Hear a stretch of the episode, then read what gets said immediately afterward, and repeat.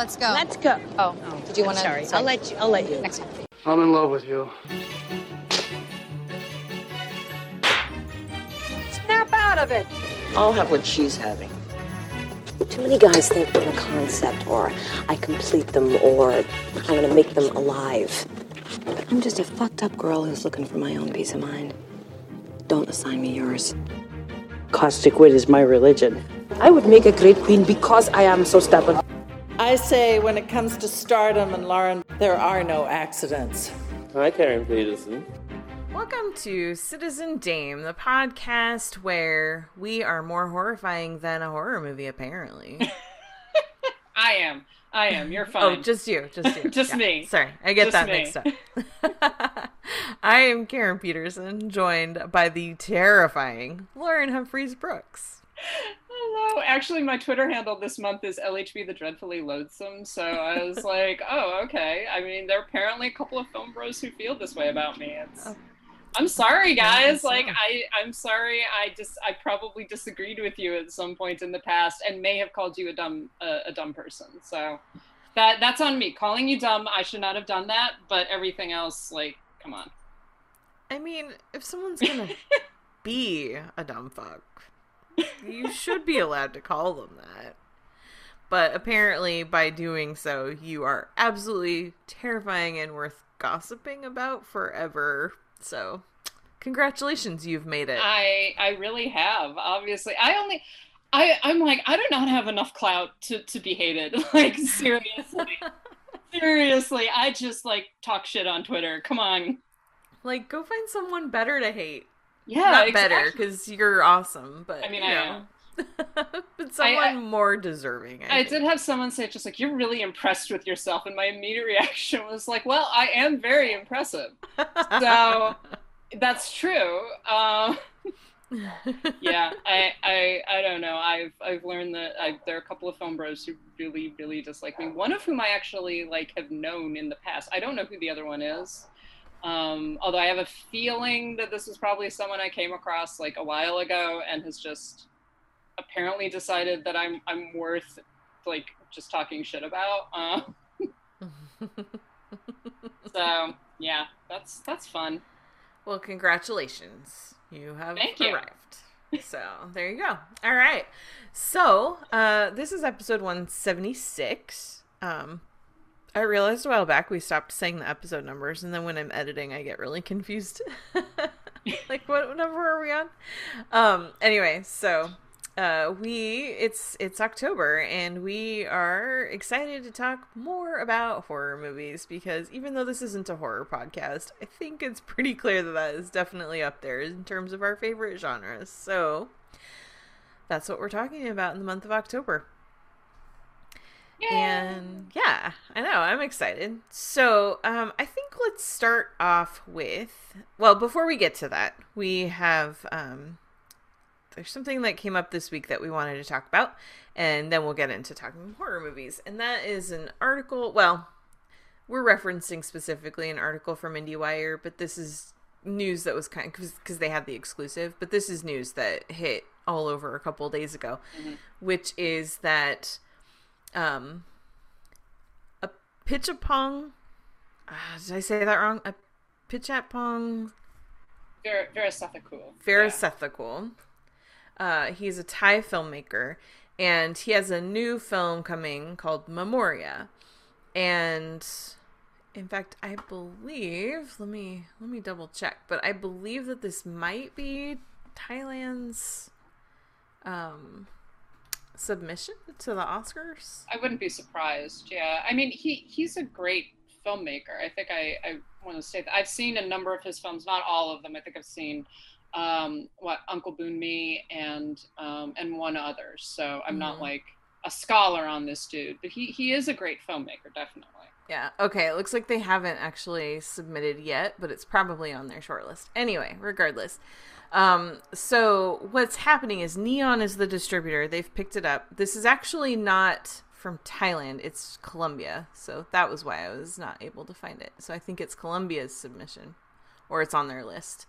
Um, anyway, uh, it is it stars Tilda Swinton, and what they are going to be doing is instead of doing a traditional theatrical release, they are basically taking it on tour like a rock band, and it's going to go city by city. It'll play for a week or so, and only one screening at a time, so only one audience in the entire world is watching it at any given time. And uh, they say that it will only play in theaters and will not become available on DVD, on demand, or streaming. So, uh, why is this a problem, Lauren? Well, to preface this with, I, I think that sometimes I, at least, and maybe this podcast sometimes comes off as like being we hate theaters or something like that. Not true at all. I, I think that theaters have theaters are great. Theaters can be wonderful. One of the things that I really miss personally right now is movie theaters. I have not felt comfortable going back to a movie theater yet, and that's that's me. I understand that other people have, and that's also great. Um, the issue with something like this I think is it's not honestly for me it is not the we're going to have this as a traveling roadshow kind of thing. I think that that's you know a, a, reasonable distribution strategy, especially for a film that is not going to be a big blockbuster, right? This isn't even really going to be a, a major sleeper hit, particularly. It's from an important filmmaker, but this is not. This is a slow movie. This is a two and a half hour long film.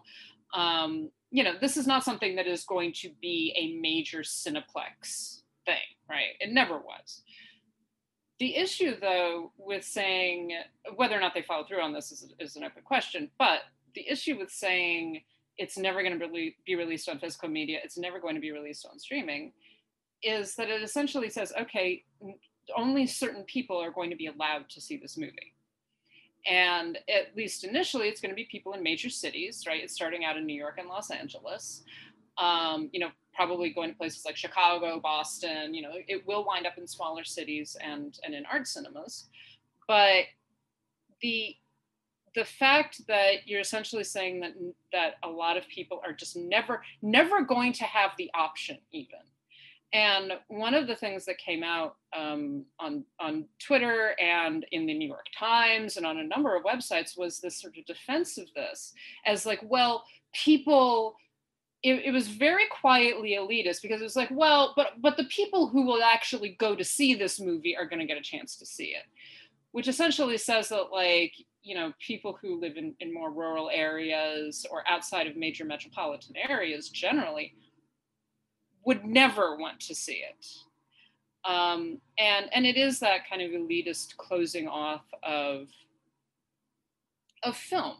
Like you know, you're you're essentially saying that not only do you not want to see this film but you're you're basically not allowed to right you're not allowed to have access to it uh, and and that's really that's really disappointing that's a disappointing attitude to take and it's so limiting in um, in in understanding what cinema actually is and to further drive home the elitist point this I did just check, and yes, this is Colombia's official submission for the Academy Awards, and because it takes place in in Colombia, it was um, it's actually a Colombian film. It's not a Thai film, and um, it's if it's gonna be under consideration by the Academy, that means they have to make streaming. They have to put it on the Academy streaming platform, which. Oh.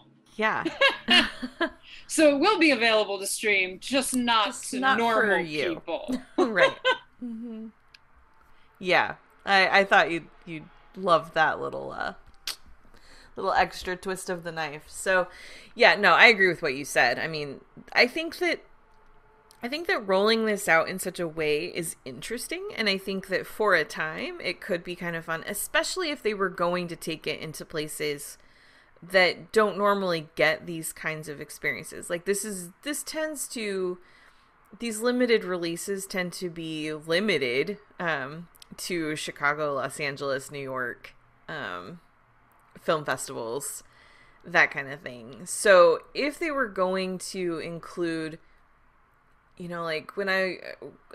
I've when I've been to film festivals, I've gotten to talk to people who run repertory theaters in like Oklahoma and stuff, and a couple years ago, Parasite was their biggest movie in this little town in Oklahoma. So it's like if they were going to include places like that on this tour, I think that would be actually kind of cool for a while. And then eventually you need to put this out so people at home can watch it because to just make it like, well, if you didn't get to see it during that week that it was in your town, too bad you never get to see this movie. Yeah, it's just it's the idea of making a film unavailable. Yeah. That's that's that's the problem. So I- and I think that even um, a, a critic on Twitter, um, Carlos I'm, I'm sorry, Carlos. I apologize if I butcher your name. Ag- Aguiar? Aguilar. Uh, Aguilar. Okay, sorry. I love Carlos. He's great.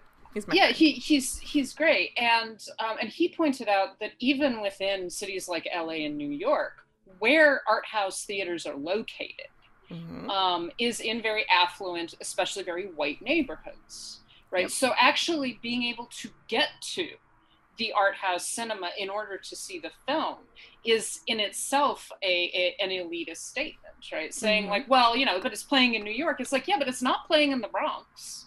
It's Right. not playing in Brooklyn. It's you know, it's maybe playing at BAM, um, but it's playing in Manhattan. It's playing it's playing in downtown. You know, it's it's in these spaces where rich white people can go, um, but maybe not poor black people. Uh, maybe not poor Thai people. You know, all, all kinds. So poor people generally.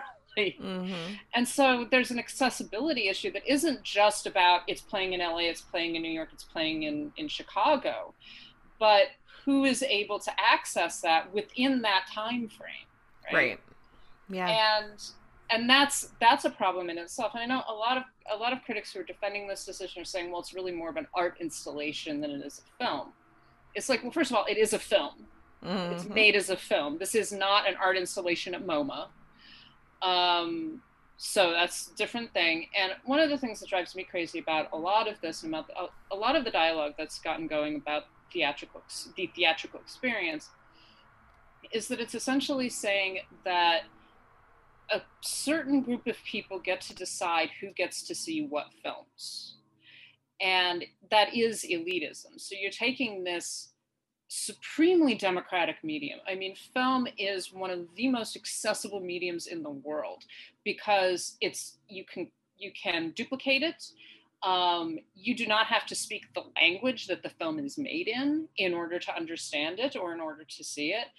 Um, it is almost immediately accessible if you own a television set, if you are able to go to a theater, if you own a computer, all those things. It's so much more accessible to a, a large swath of people. And that's been true since the formation of cinema. That's been true since cinema became cinema. It is it was cheap. It was something that the masses got to go see. And to try to turn any film, and that includes art house cinema, that includes avant-garde cinema, um, into something that is exclusive, just seems antithetical to the purpose of film. Yeah. I mean, one of the things that that has always driven me crazy. It's been better since I've lived in areas where I don't have to travel so far or with the rise of streaming as well. But it's like you know, I mean, I grew up only 35 or so miles from LA, but in the 80s that was forever, you know? And like even in the 90s when I had my license and stuff, it was like my parents wouldn't let me just drive off to LA, you know? So it was like there were so many movies I didn't get to see and then when I lived in you know, I went to school up in Utah and it was like there was one art house theater in Salt Lake that I had to trek to if I wanted to see certain things because it felt like the art house movies were relegated to these far off hard to access places because the big theaters didn't want them because they weren't going to make a lot of money. And now this idea that that's the only way that certain films because if this is successful mark my words others will try to do this too and that's just why why would you go to the effort and time to make a film only to limit how many people you'll let see it i just i don't understand that if you're an artist Yeah. you want people to experience your art Yeah, and, and it, it, at the end of the day, it is elitism. It's saying that only certain people get to experience certain kinds of art. mm-hmm. Um, and what it comes down to is that you have to live in the right place and you have to have enough money and enough time to be able to experience that art. And I'm not saying that, you know, uh, right now I'm in upstate New York. I'm not saying that this film is going to be would be at the Cineplex in my hometown, right? Right. But there are people here that are that are perfectly capable of watching this film and like and maybe liking it, but you're essentially saying that they're not even allowed to experience it. They're not allowed the option of experiencing it. Um, and that's that's where the problem lies. So yeah, I I find the defense of these of this idea really problematic. And like you say, this isn't. I think some of it is is that it isn't just about this one particular film. It's about the implications that this has for other films. Mhm. And you know, theater going generally has become a lot more elitist, even before the pandemic, um, because of the price of, of film tickets, because of the amount of energy that has to be expended in order to go see movies. And so you've got that paired with you know the rise of streaming where people are having this constant kind of pushing back and forth. And i think that that's what's happening. We're seeing this desire for for exclusivity. It's like well nothing is exclusive in film anymore because you can obtain so much just sitting at home right? And i think that there are certain people um, who really want that exclusivity. They want to be reassured that they are experiencing something that no one else is allowed to experience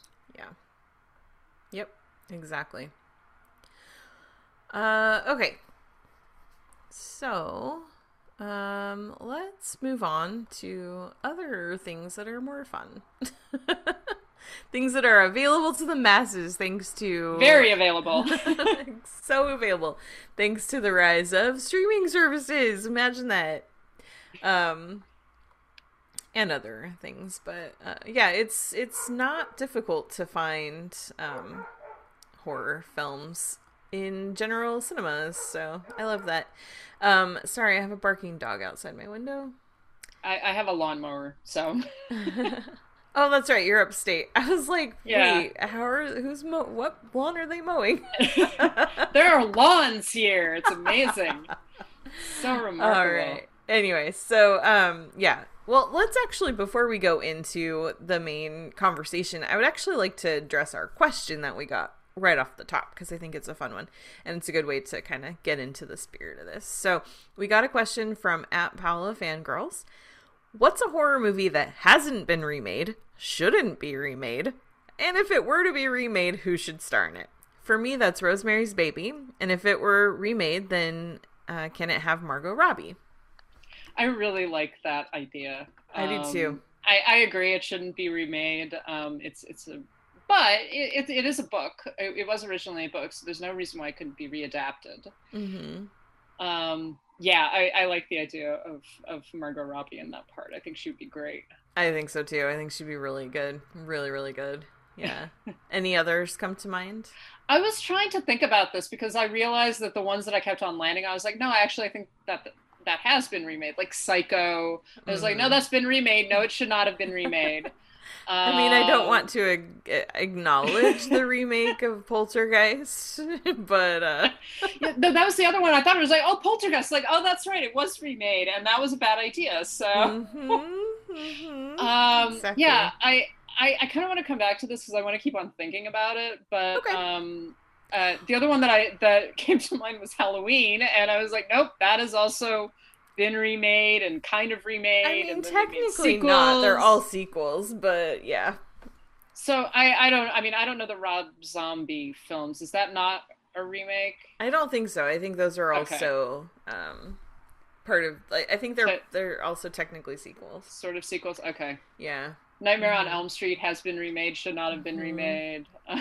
One of the ones I thought of was Don't Look Now. Oh, that's a good one. hmm But I can't think of who I would want starring in it. That's the only thing. That's a good one. Yeah. Um. They should not remake The Exorcist. No. Um. Yeah, gosh. Ah, there was another one that I had in my mind, and now I can't think of what it was. I was about to say Dracula, and I was like, no, that's not. Don't say that. Don't say those words. That's a what?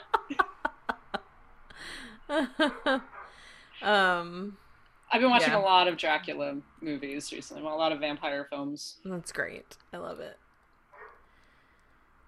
Yeah. Uh, I don't know. Yeah, we can we can revisit this again. Think of some more on it, but I love that question. It's a good one. All right. So, what we wanted to do, we've we talked last year about the sort of a general like broad history of of horror, but we wanted to talk a little bit more this week about how horror as a genre has evolved and how it reflects the way our culture changes over time and uh not just like like and and that means a lot of different things you know the way people like what people as a society are afraid of you know like it used to be um you know like it used my words are failing because it's saturday morning um but you know like in the 50s the 40s and the 50s you had like this fear of nuclear war and stuff Yeah. so you had the rise of like these radio radioactive monsters and stuff like that and then you know there's there's fear of war there's fear of the other there's fear of you know climate change there's you know all these all these things that as as society picks something new to be afraid of then the themes of our horror films change to reflect that. So uh so that's what we want to talk about today. Um and i'm not sure like how far back do you want to go? Because we've talked about a lot of different things so where would you like to start on this Yeah, I, I mean, I think that a, a good place to start, and this was something that we had talked about briefly on on Slack, um, was uh, was this whole idea of kind of the so if you're talking about the evolution of horror, sort of the shift of what people find frightening, right? Mhm. And you can see that I think over the course of film history. And you could go, I mean, we can go all the way back to the earliest horror Yeah. films if we want to. But um, one of the things that, uh, and this might simply be because I've been watching a lot of the Universal horror films recently. So, so Universal horror um, kind of begins to pick up in the pre-code eras. This is sound film, but just post-silent, right? Um, and before the code really begins to be enforced. And what you be, what you see a lot of is um, war trauma, and that's one of the things that, that is is coming out of it. So I, I recently rewatched The Black Cat, for instance, and one of the things that I hadn't really noticed, and it's amazing because I've seen this film numerous times, but I hadn't really paid attention to it. Was i just watched that by the way Oh, awesome! i watched it this week yeah But so what I find really interesting is that a lot of it is about war, right? It's about these two men played by Boris Karloff and Bela Lugosi who are um, who who were both involved in World War One. And one of them was captured and imprisoned. Um, another one was basically sold out the the Austrians to to the Russians.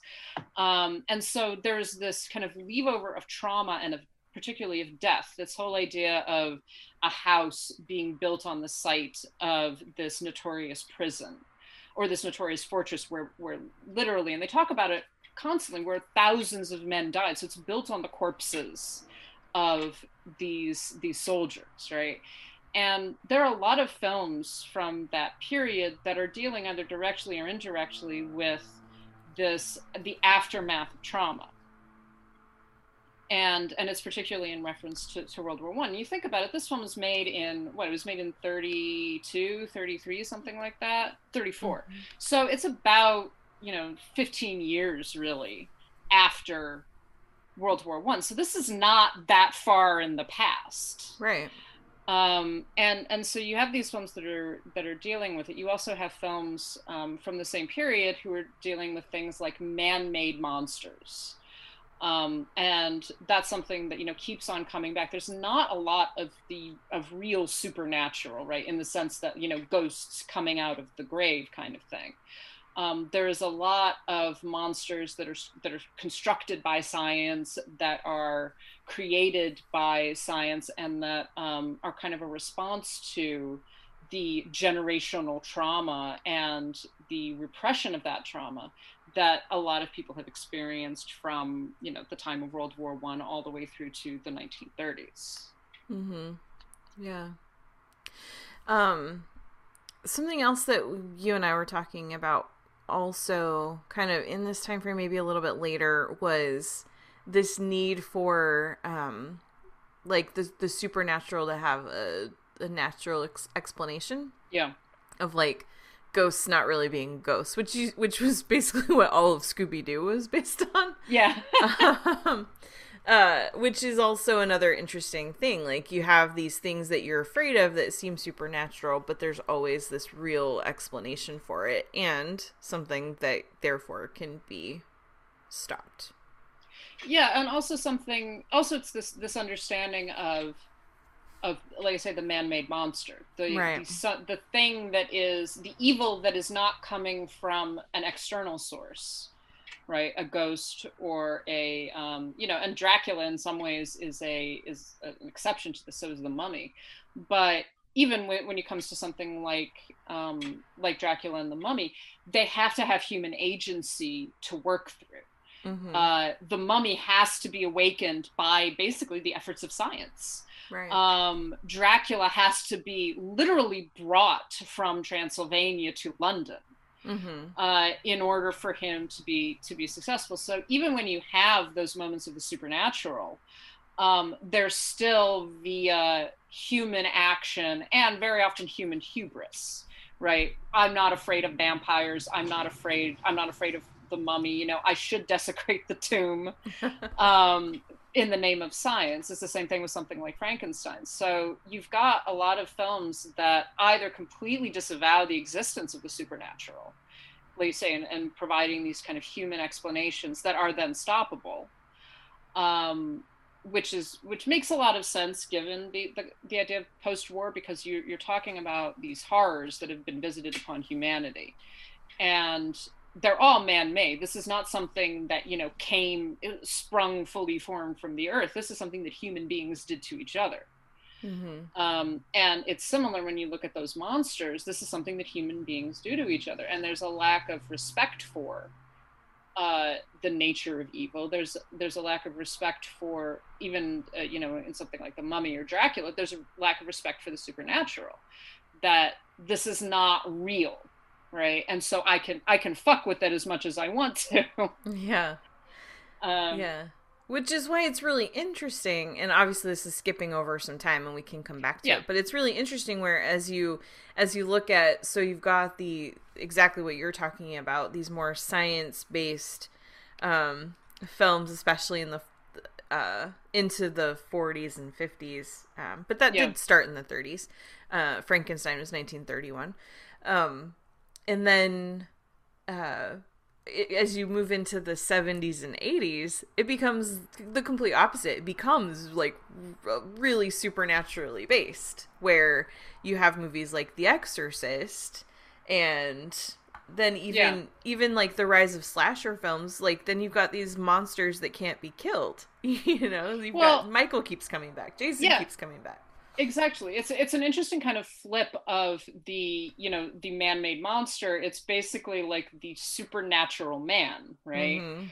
um so so michael is a really excellent example i think because you're like he's human right, Right. Where, where like he was born.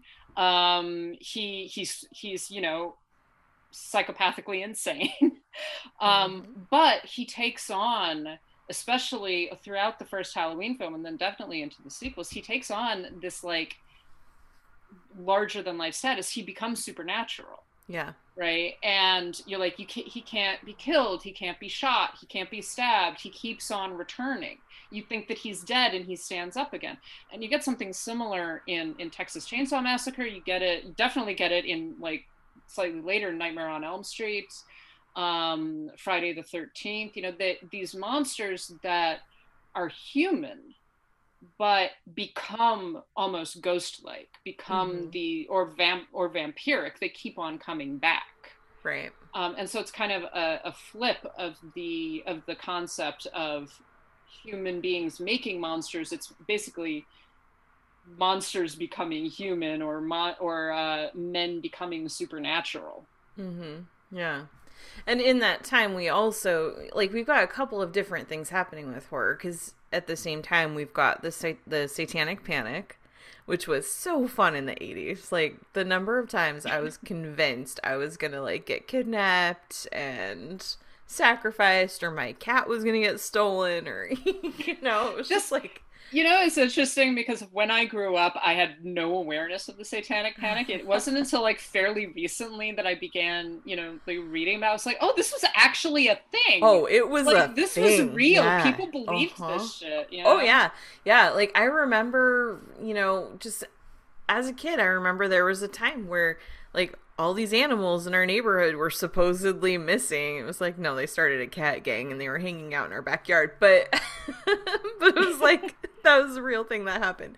But um, but yeah, like there, it just it was so common. Like you couldn't go, you couldn't watch the news without there being some possible like new connection to like this new sa- satanic ring or this cult or or whatever. And it was just very um like yeah that that was legitimate and i remember it. It it was so weird. And the movies reflect that.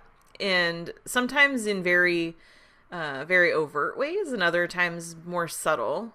Um like uh, I mean, one of my earliest experiences with horror films, and I've talked about this a lot, was Poltergeist, which Yeah. is not just a ghost story in a house. Like there's there's a whole lot happening there, and especially if you look at um, Poltergeist two, which gets even more into this. It's about these people that are following this cult leader, basically and into their deaths. And that was how they kind of ended up underneath the house that eventually the Freeling family would move into. And um but what was so frightening about Poltergeist in particular is that it was set in the suburbs and therefore Mhm. could take place anywhere. Well, and, and it seems to be attached to so in the 80s and 90s you have this white flight, right? Yeah. From from the cities into the suburbs. So um, there are films that kind of take place sort of the urban plight concept, right? Right. And uh, and films like Candyman are very much centered in, in that in that concept. You know, gang gang warfare, violence, Mm-hmm. um, the dangerousness of the city. But something like Poltergeist essentially says that you know that flight, that that fleeing is you cannot run, you can't you can't run away from it. Basically, Right. Um, you're actually you know basically making incursions into uh, get a, a sacred space. Right, Mhm. so the the suburbs that are built on, you know, it's cliche, but built on the ancient Indian burial ground Right. um, and that that's it's that repressed and that buried and that deconstructed world that is exploding underneath the house and eventually turning into um, this this source of horror. So and, and it seems like the Satanic Panic is very similar. A lot of it seems to be centered on um, the suburbs, right? The safe the safe space, right? The place where the affluent white people went to to be protected. But the fear, of course, is that even that space is not safe, um, that you can't run away from it. And and I think that a lot of this, uh, and I've used the term "return of the repressed" a lot, and I, I don't think all horror is return of the repressed, but I'll, there there is definitely an argument to me that a lot of it is. I think that a lot of horror does represent. Um, I, I think this is something that is accepted. I don't want to sound like that this is something I just made up. Um, this is this is an accepted viewpoint about horror. Uh, that that horror is representative of the terrors of the mainstream, and um, and that that takes all kinds of forms. So the terror of science, um, what science is capable of and what science might be capable of in the wrong hands. And that's where you get those monsters of the 30s and 40s. Um, again, you're thinking about a time period where we've seen men gassed. And uh, and then when you get into the 40s, you see you see Auschwitz, and um, again the violence that human beings visit on each other. When you get a little bit later, uh, you're talking about um, this stuff like the satanic panic and um, slashers and stuff like this. So this violence that is kind of erupting in these spaces that we consider to be very safe. Haddonfield. Haddonfield is small town America. Mhm. You know, it's Yeah. this very safe space, but it has harbored this monster Yeah. that has come back to take revenge against it. And we're not entirely certain why, just because he's crazy. Just because he's a monster and that's what he does. Which, when there's no motive, that makes it scarier. I yes, yes and no. I think that yeah, particularly in the 70s and 80s we begin to get this this like we can't solve this problem. Mm-hmm. This is not, you know, we can't appease. So, Michael, we're not going to be able to appease him, Right. right? We're not going to be able to say, well, this is what you wanted and now you can rest. It's just like, no, what he wants is to murder people. That's all that he does. Yep. Um, and to and to scare people too. Like part of Michael's behavior is is uh, sadistic, right? It isn't just he wants to go around stabbing human uh, other human beings. He wants to frighten them 1st Mm-hmm. Yeah, exactly. That's part of the thrill. But what's interesting is even though we don't talk about it in the same terms anymore, a lot of films, even being made more today, still fit into the satanic panic mode because we've got all these exorcism films and we just look at them in a different way. Like the Conjuring movies are about exorcisms, you know? Um then you've got stuff like The Exorcism of Emily Rose and and these other types of films where it's really about uh oftentimes an inadvertent accidental victim allowing the devil to get inside, which is such a um like I mean I can remember very clearly having, you know, these really serious conversations, especially like in church and stuff when I was younger about like how you have to protect yourself at all times and that like the devil could just, you know, take over and it's like uh, no, it doesn't work that way. but uh, No, you're only in danger if you're Catholic. Like I, I have to say, you know, watch any of those movies. It's only Catholics that get possessed. So Yes. as long as you're not Catholic, you're good. good, no problem. Especially like if, if you're outside Judeo Christianity, period. Like you're fine.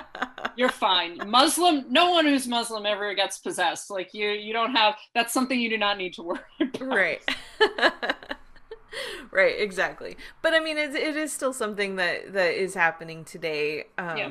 and and it does tend to you know affect unwitting victims Yeah, it, it's it's the well, it's the innocence corrupted kind of thing. Yeah. That's that's what The Exorcist does, and that's what's so horrifying about about that film in a lot of ways, and what was so groundbreaking about it, um, is that you've got this totally innocent little girl who hasn't done anything. She hasn't been, you know, her mother hasn't done anything either. There's no reason for this to happen to her per se, right? Within Right. the context of the film, it just happens. She's in. She basically she's in the wrong place at the wrong time and and again i think that it does feed into that that lack of certainty that lack of a moral universe. And particularly when you're talking about anything that's happening post world war ii Mhm. um, there's this imbalance. It's essentially saying that you know what there's such evil there's such the potential for evil whether it is humanity doing evil to each other or whether it is a, a, the concept of a supernatural force. And evil doesn't discriminate. Evil doesn't decide you know you're an innocent child therefore right. um, you're fine right? Or and and there are a lot of films that are about evil being done to the bad people right? The the um, the immoral. Mhm. uh, and that's one of the criticisms of a lot of slasher films is that it's this indulgence in kind of a weird sort of morality um, uh, particularly when it comes to women particularly when it comes to sex. We, we could talk about patriarchal issues up one side and down the other but i will not bring that up right now. But so evil evil doesn't really discriminate. And i think that we're seeing that a lot more in in a lot a lot of contemporary horror that evil is something that simply is. And you can't escape it. You can't fix it. You can't appease it. Right. Um, one of the things that the conjuring films actually do is to say you can fix it. You can good can win. And i Mhm. think that's one of the things that's really reassuring about those films um, is that they're scary but you know that the warrens are going to triumph. Right. Yeah. Like you may not be able to see how. It may seem impossible but you know they're going to. Absolutely. But one thing that i find interesting about um just moving into more present day horror films is that so many of the newer films that we're seeing now are starting to really um really look at social justice in a new way that Yeah. reflects kind of more of our world too you know and that i won't say it started with get out but that definitely was one of the big notable examples of that where the enemy the villain the the, the terror in that movie is privileged white people who say all the right things and and seem like they're you know safe people but they're not because for black people in america there's there's never been a safe place and You mean we're the baddies? we are very much the villains uh i don't i'm not laughing because that's funny i'm laughing No. because like uh it's hard to have to admit that about yourself but yeah um and and that's what that movie really drives home. And it, there's no there's no safe place for for black people in get out because that's just very reflective of the world. And so and and what was interesting about get out is how that was one of the few horror films that really rises to the level of getting you know awards recognition and really uh what what i found ironic about that is i think a lot of the people who were praising that film so much didn't realize that they were the villains of that movie. They, they were the Bradley Whitford character. yeah. basically. It's just like you know. I would have I would have voted for Obama again. Like Yeah. Yeah. Yeah. And it's and it's like how many people do we know that have actually said those words unironically?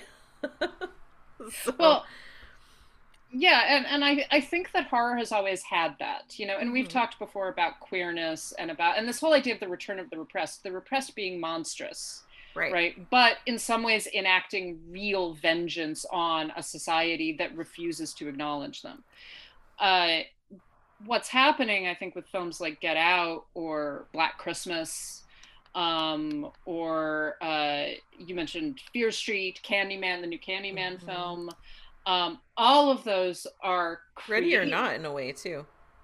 yeah, exactly. All of those are, are a lot of, are not all of them, a lot of them are creators. So women, people of color, um, black people especially, taking basically the structure of a of very you know very recognizable structure of films. So Get Out is actually pretty pretty basic concept, right? Mhm. Um, going into it, and then Jordan Peele does something really different with it. But what is different is the fact that this is being told from the perspective of for lack of a better term, for, of the other, of the non-white, non-mainstream figure, who is saying like the true monstrosity is white people. It's the true monstrosity in Black Christmas are white men, right? The true, the true monstrosity in in Candyman is systemic racism, and in some ways it, it's it's kind of a palliative to to white audiences who are just like ah yes well i understand this. And i mean we're even we're two white women talking about this. Mm-hmm. um, but what is so good about those is that you actually have these creators who are taking control of that narrative and saying like the monster is not the black man. It is not the repressed. It is the mainstream that represses. Yeah, exactly. And and it's it's interesting watching the reactions that people have to that. You know, Get Out was an example where people just really flocked to that movie and loved it.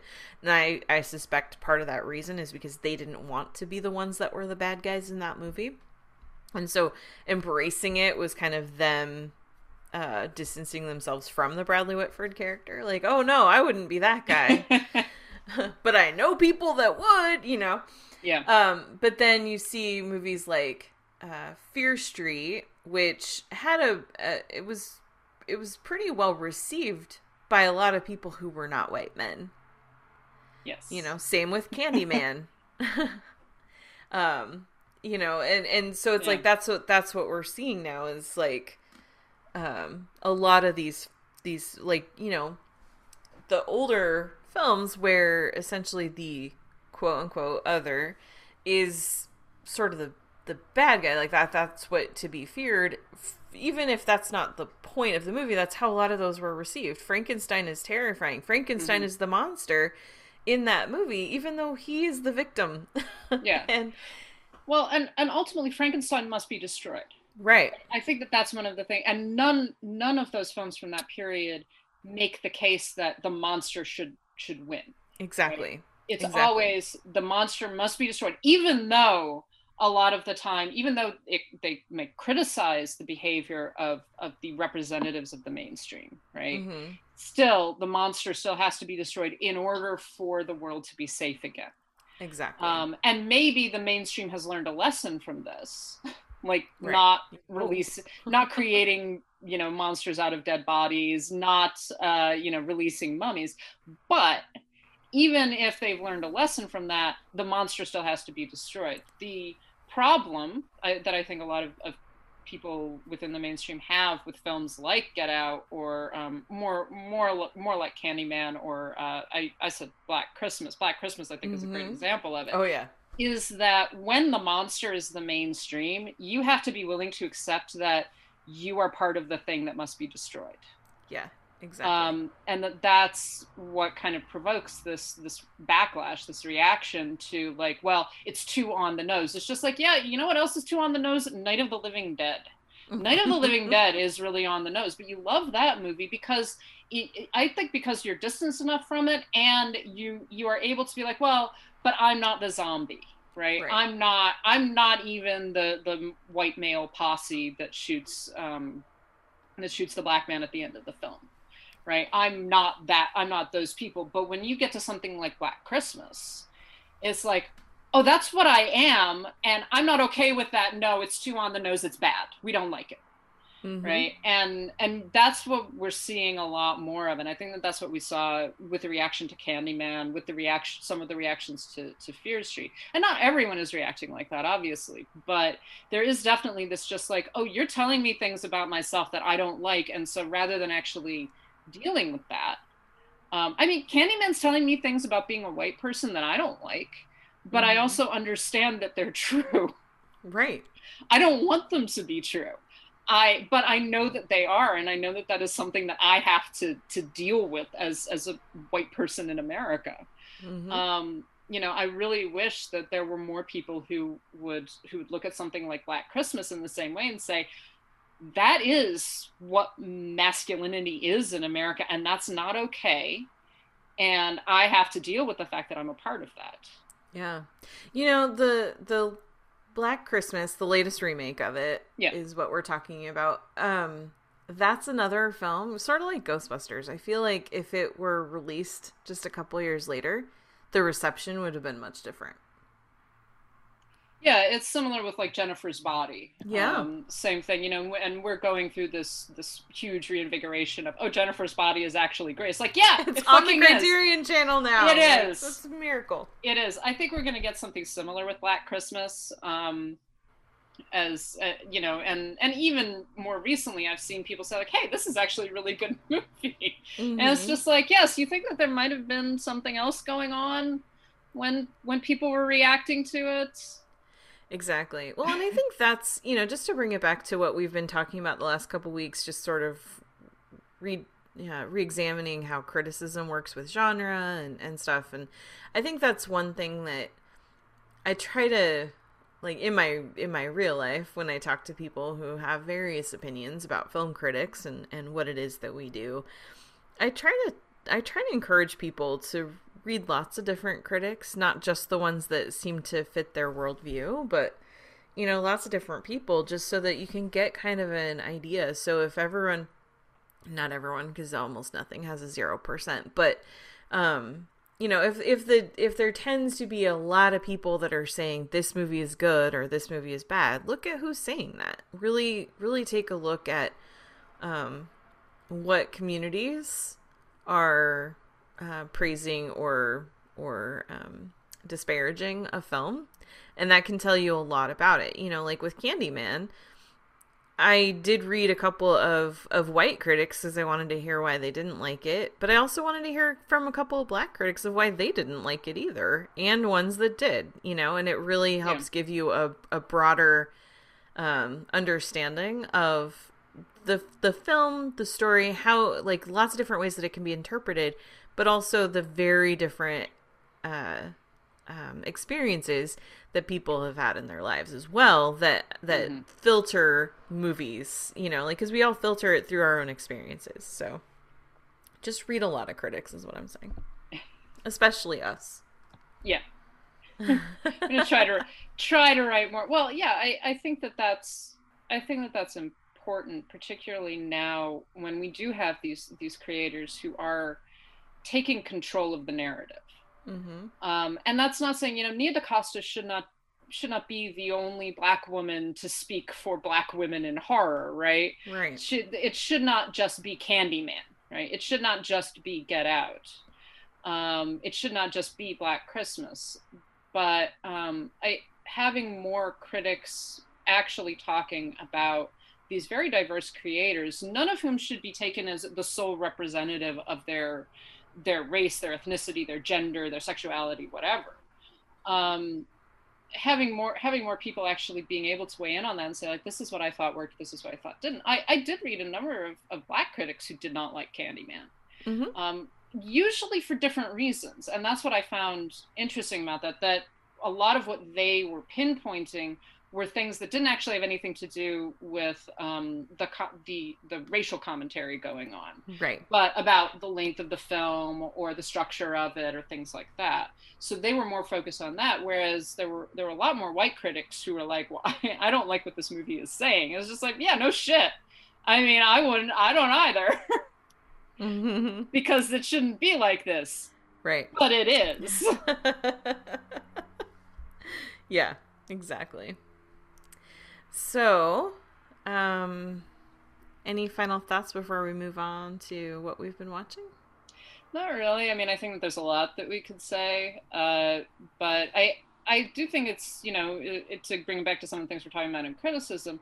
When we are critiquing films like this, especially when we're critiquing older films, you know, really think about the context, the Mhm. the cultural context. You know, so if you're talking about a film like The Mummy from 1931 or like Candyman from 2021 you know what's the context that these films are coming out in? Because if you look at it i mean if you look at candyman in the context of the current conversation about racial violence and police violence and systemic racism it's a very that's a that's a very different film than if you're simply talking about it as a film. Um, and particularly horror is about what we fear. Yeah. and and it can be what the mainstream fears what our culture fears generally and it can be about what specific people fear. That's what so uh, that's what i thought was so great about candyman is that it is about it puts it puts the viewer in the position of the black person experiencing systemic racism you know regardless and i have a different experience of it because i'm a white person. Um, but it forces you to take that perspective and understanding that i think is very important Yeah, definitely. Thank you. So, with that in mind, what have you been watching lately? oh speaking of so this is perfect segue i just saw the film Slaxx oh, tell me more. which I, I don't want to spoil it but it is definitely applicable to what we have just been discussing Okay. Um, and you would not necessarily expect that from a film that is about a pair of killer jeans that tries to murder a whole bunch of people um, in an upscale like fashion boutique. Uh, and but it's it's really good. And and honestly this had come up a couple of times um, in various people that I know had been talking about it, and I was like, "Oh, I've seen that on Shudder. Like, I'll give it a shot." It's like, "Oh, it's a silly sort of, you know, it's 77 minutes long." Uh, it's like, "Oh, it's a silly like Killer Jeans movie." Okay, you know, I watched, I saw Rubber. That's about a murderous tire. I would love to see a movie about jeans murdering people, and then it, it does have a third act it's it's not a turn because it, it's set up very well and it's in some ways you kind of can see where where the film is going but i'm really glad that it went there. Um, and that it actually it made a very conscientious choice about what this was really about and manages i think to balance out the sort of inherent humor of a movie about a killer pair of jeans. Um, and and the the actual commentary that it's it's making uh, so I, I do recommend it. That's on Shudder, you know, so you could watch it. It's like I say, 77 minutes long. It, even if you hate it, you haven't spent that much time with it. nice. Nice.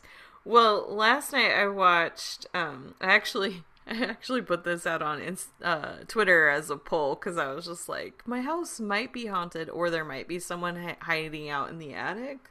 Should I watch the movie? There's someone inside your house. and you did I because did. of course. Because why wouldn't I? Yeah. And it actually ended up not freaking me out as much as I thought it would. So it's a new net. It's a new Netflix film, and it's uh actually this goes kind of along with uh, I don't want to spoil how, but it also goes along with what we've been just talking about as far as modern films and, and social justice and stuff. So it's um it's about this this uh killer who's stalking this high school in a small town, um, killing kids, but like the you know he has it's a masked killer, but his mask is the face of whoever he's about to murder. Ooh, I Yeah. like that. Yeah. hmm yep.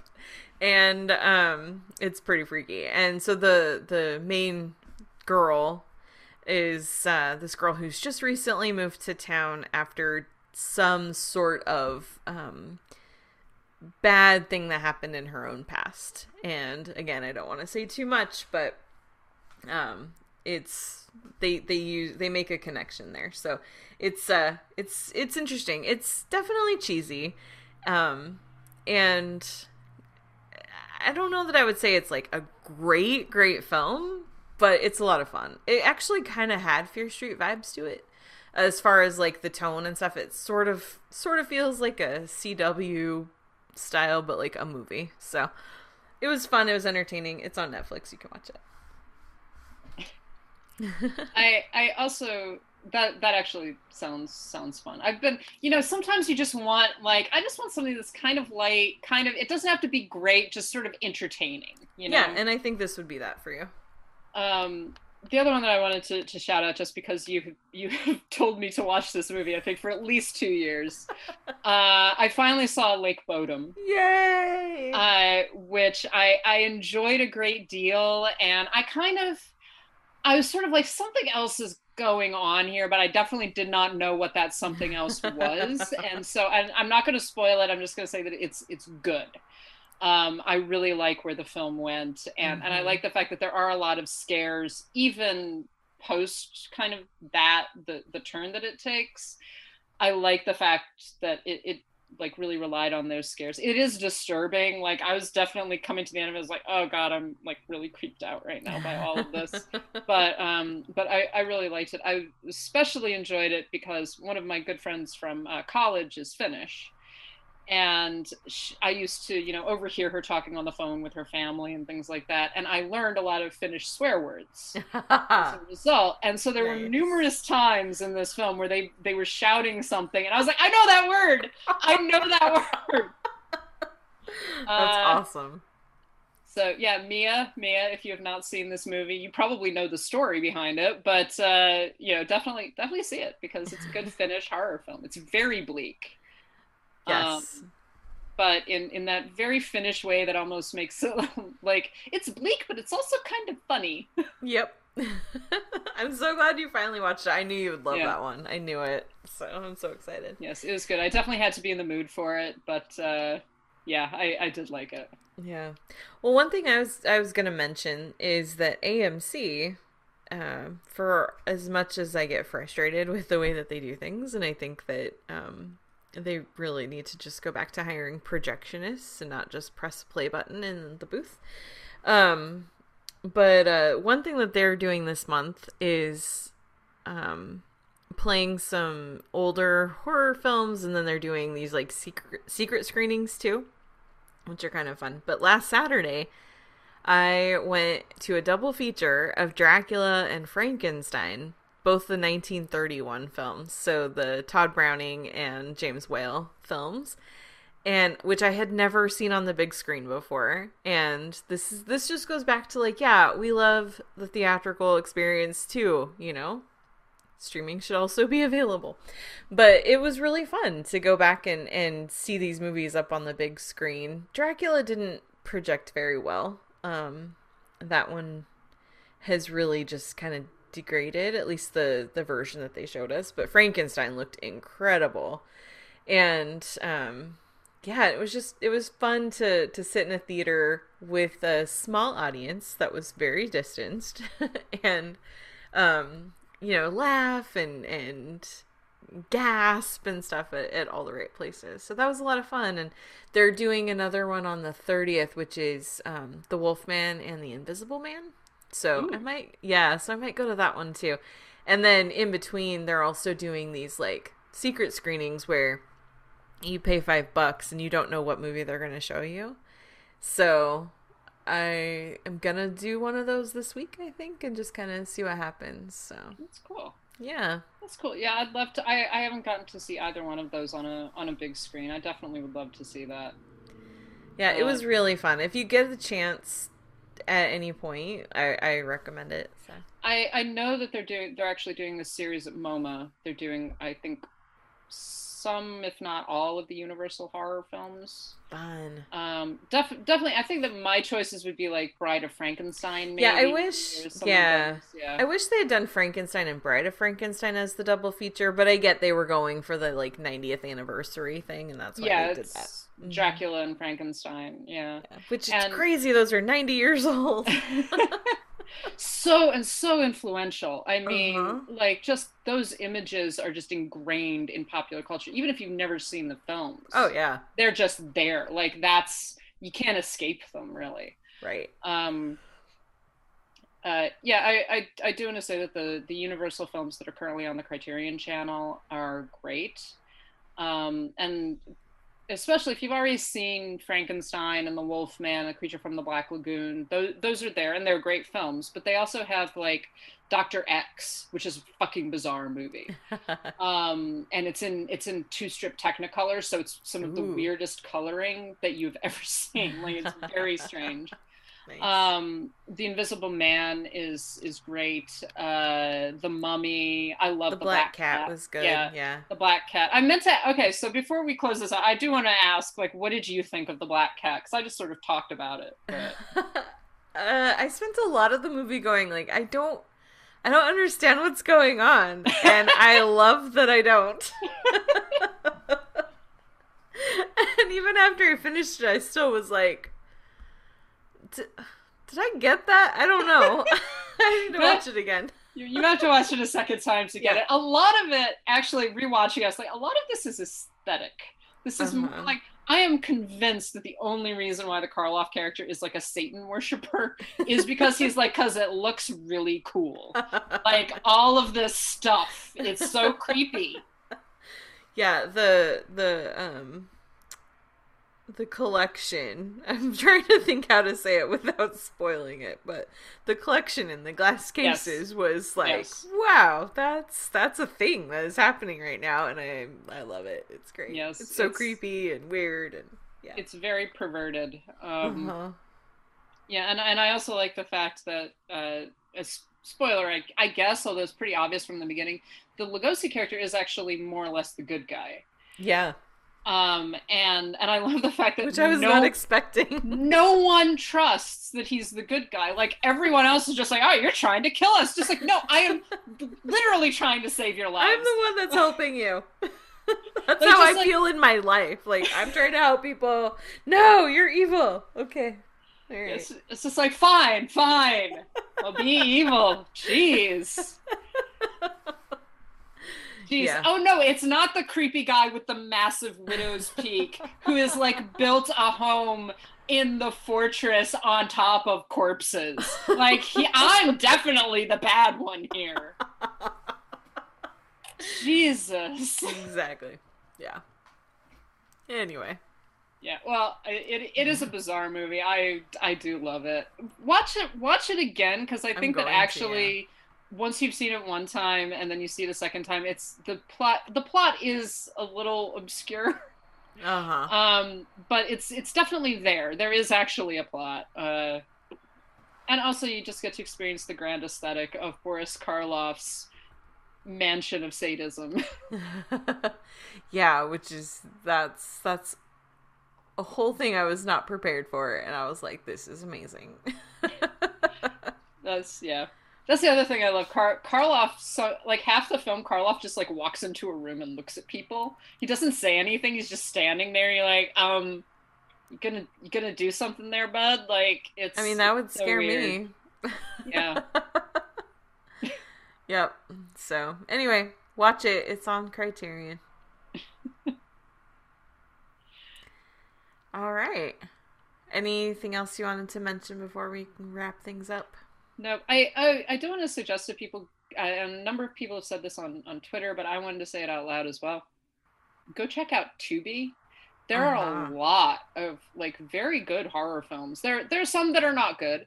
Uh, but there are a lot of really good horror films that are just sitting there on Tubi, and, and they're free to watch. Uh, you do have to deal with uh, commercial interruptions, which sucks, but still, you get a lot of free horror movies. Yeah, definitely. Also, you know, I just want to make another plug for Kino Cult, which Mhm. um has just such a crazy mix of stuff and it's really fun. They've got you know, they've got like I mean, it's cult movies. That's that's what it is. And it's like they've got a collection. I'm trying to find a list. Um but they have like a whole They have a collection of draw, yeah they have a drive uh Mar- mario bava collection. They've got like a whole thing of like drive-in hits. Um Yeah. they've got just so many just crazy stuff. It's not all horror. Um it's really just anything that kind of falls under the cult movie status but um but they've got some great stuff too. A girl walks home alone at night is there. Um dogtooth by yorgos lanthimos. Uh they've got some uh, vampire movies there too so lots of different different stuff so check it out. Yeah. all right. Yay for more movies. Like last night i was when i ended up watching um there's someone inside your house it was because i was just like i have so many streaming services. I have literally thousands of movies i can choose from right now i don't know what to do That's really that's don't. the problem. Yeah. Mhm. That's honestly one of the things I like about October is that I'm just like, okay, I'm just watching horror films, so it at least narrows the choices. yeah Uh, and because otherwise, I may just start theming every single month so that I can like this is well Noir Noirvember, right? All right, we're just watching film noirs. That's all I have to worry about. Yeah. You know, my co host for my other podcast, he does that. Like, he'll just kind of go, okay, this month I'm going to watch all the films by this director, you know, and he'll just Mhm. do that. Or, like, I need to do a rewatch of, you know, Melissa McCarthy or whatever. and um, I'm sure that's not one he's done, but um, maybe I'll ask him. But uh, yeah, like he'll he'll just do these themes and like, okay, this is what I'm gonna focus on right now. And it may not take him a whole month, you know, it may take a few days, but he just kind of goes like in in groups like that. It just helps him. And I was like, huh, Mhm. that's actually kind of a cool idea. My problem is that then I go to screenings in the middle of all that stuff, and then like today I'm gonna go see the new James Bond movie because we're gonna review it on my other podcast, you know. so it's like, all right, I'll go see it. Um, and then like this week I saw The Last Duel, which is the new Ridley Scott movie, which I'm still angry about. Like I was fuming when I left the theater, Oh you know, and, God. and um, but and it's like I would much rather have. I should have just stayed home and watched something else, you know, like Jennifer's Body. But uh, yeah. Anyway, but then I see great films in there too, like Flee, which is coming out in December, which is just incredible. Um, yeah. So I don't know. So it's like it's when I just sit at home, like if I'm just choosing a movie at home, I can do that. But I see so many different things all the time that I don't know. Like the other thing I watched last night was The Guilty, the new Jake Gyllenhaal movie, which is Uh-huh. a remake of a Da- Danish film, which is much better. like just watch the original, just read the subtitles. It's not that bad. This one was just not good. Yeah, that you're you're kind of reiterating what I, I've seen a number of people say, which Yeah. is a shame. I like Jake Gyllenhaal, but yeah, it doesn't it doesn't surprise me somehow given the subject matter and as you said uh, in our Slack, the setting. Yeah, like this doesn't work in Los Angeles, Mhm. you know. And I know that they're trying to do it because it's like, oh, it's kind of like it's so big, it's hard to find someone because it's so you know so spread out. And then they have this like fire happening in the background, which complicates things and makes emergency services harder to access. And it's like, okay, so that's the route they're trying to take to make this feel more um, plausible. But it's like that's not how nine one one works. and that just drove me crazy. this this reminds me that one of my uh, one of my friends really hated the movie. It's the Robert Redford film um, where he's just on he like gets stranded on a boat, Mm-hmm. um, and she hated it because she is uh, she she is a boatist. She's a sailor. She's done a lot of sailing. It's just like no, he would have this thing that would send a emergency signal because everyone has it. Like literally everyone has it. There's Yeah, no like reason why to. he wouldn't have it. Yeah and and it- and it's just like well would it it's like no it would not there would be no way to avoid this and she was so mad about that that like the rest of the film was just terrible for her so if you know some things just like this is not how it works That's the thing. Like, okay, 25 years ago, I got to sit in and listen. Like, we did a big tour of, of LAPD headquarters and stuff, and we actually got to sit and listen to 911 calls. And yes, I get that this was 25 years ago. Things have probably changed a little bit. But even I could write a more realistic 911 movie just based on that experience from when I was in high school. oh dear Yeah. Yeah. Like, first of all, 911 operators work in a team.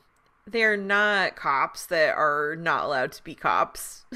Like, you have to go through so much training and testing to be allowed on the 911 floor. Like, ah, it just made me so mad. So, anyway, don't watch that movie. Watch the original, which may also be equally ridiculous, but it's set in a different country, so I don't know. I'm just going to assume that it's accurate. Anyway, all right. That's really going to close things up. We would like to thank you all for listening because you are awesome. And um, one of us sometimes tends to ramble, and that person may really appreciate that you listen to my rambling. So, anyway. I was, I was, about to be like hey hey no, I can own it. I don't know what I'm talking about, and I just keep talking. you do obviously know what you're talking about Thank you. Thank you very much.